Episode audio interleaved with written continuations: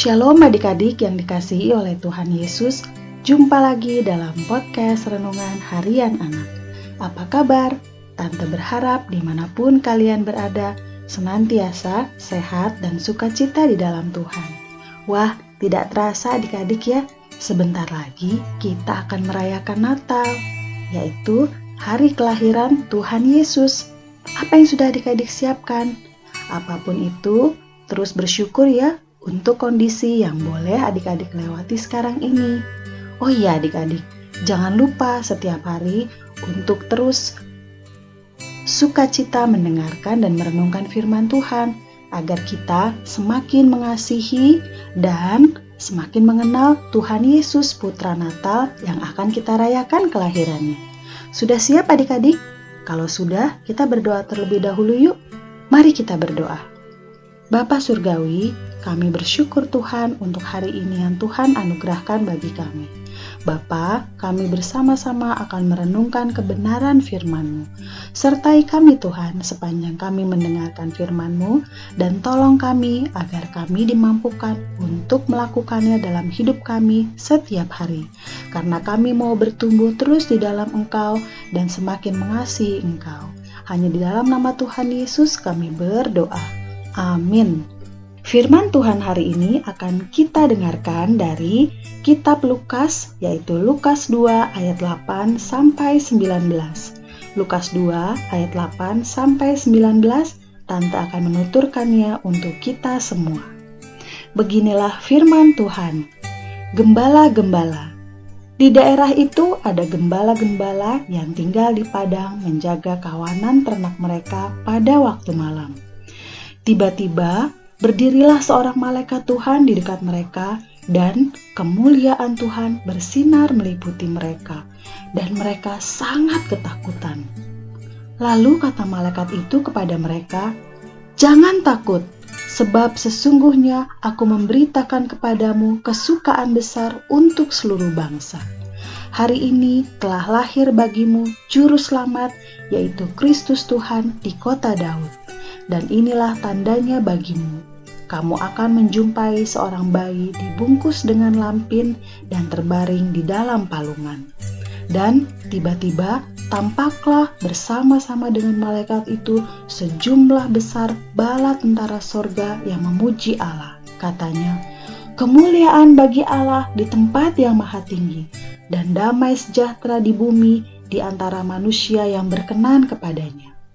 Setelah malaikat-malaikat itu meninggalkan mereka, dan kembali ke sorga, gembala-gembala itu berkata seorang kepada yang lain, Marilah kita pergi ke Bethlehem untuk melihat apa yang terjadi di sana, seperti yang diberitahukan Tuhan kepada kita. Lalu mereka cepat-cepat berangkat dan menjumpai Maria dan Yusuf dan bayi itu yang sedang berbaring di dalam palungan. Dan ketika mereka melihatnya, mereka memberitahukan apa yang telah dikatakan kepada mereka tentang anak itu.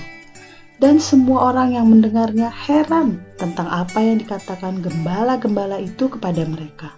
Tetapi Maria menyimpan segala perkara itu di dalam hatinya dan merenungkannya. Demikianlah firman Tuhan. Adik-adik, hari ini kita akan mendengarkan kisah seorang anak Tuhan yang terkenal di saat bulan Desember atau jelang Natal. Siapakah dia? Dia adalah Joseph Herman Moore. Apakah adik-adik sudah bisa menyanyikan lagu Malam Kudus? Pasti dong ya. Seperti ini lagunya. Malam kudus, sunyi senyap. Lanjutkan ya. Nah, adik-adik, Lagu Malam Kudus itu adalah sebuah kidung Natal tradisional yang sangat populer. Kata-kata lagu ini aslinya yang berjudul Stillnacht ditulis dalam bahasa Jerman oleh seorang pastor Austria bernama Frater Joseph Hermann Mohr. Sedangkan melodinya disusun oleh pemimpin paduan suara Austria namanya Franz X. Gruber. Moore sudah menyusun kata-katanya pada tahun 1816. Tetapi pada malam Natal, ia membawanya ke Gruber dan memintanya untuk menyusun melodi serta iringan gitar untuk lagu itu. Hal ini disebabkan karena orgel di Nikola Kirse sedang rusak adik-adik pada malam itu. Mulanya, Gruber tidak setuju adik-adik dengan usul Mor karena ia khawatir bahwa orang-orang yang datang ke gereja itu tidak akan menyukai musik yang dimainkan dengan gitar. Tetapi ia tak dapat berbuat apa-apa.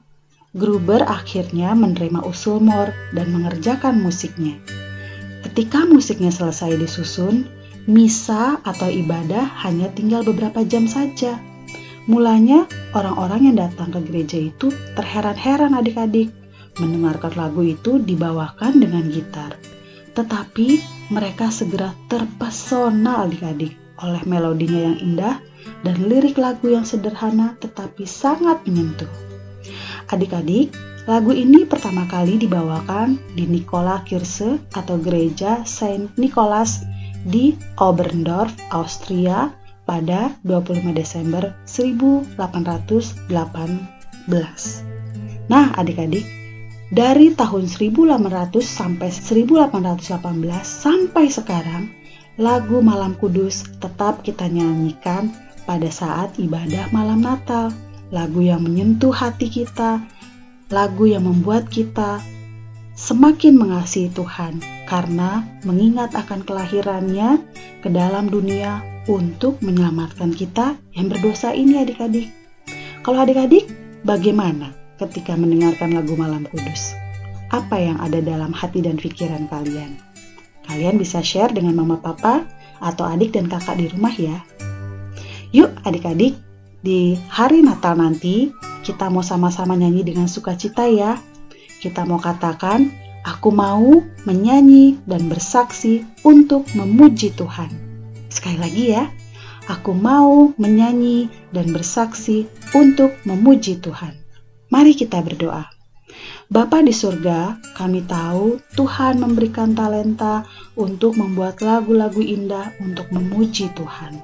Tolong kami ya Tuhan, supaya setidaknya kami dapat dan mau menyanyikannya dengan baik. Terima kasih Tuhan Yesus, hanya di dalam namamu kami berdoa. Amin. Renungan kita sudah selesai. Sampai besok lagi. Tuhan Yesus memberkati.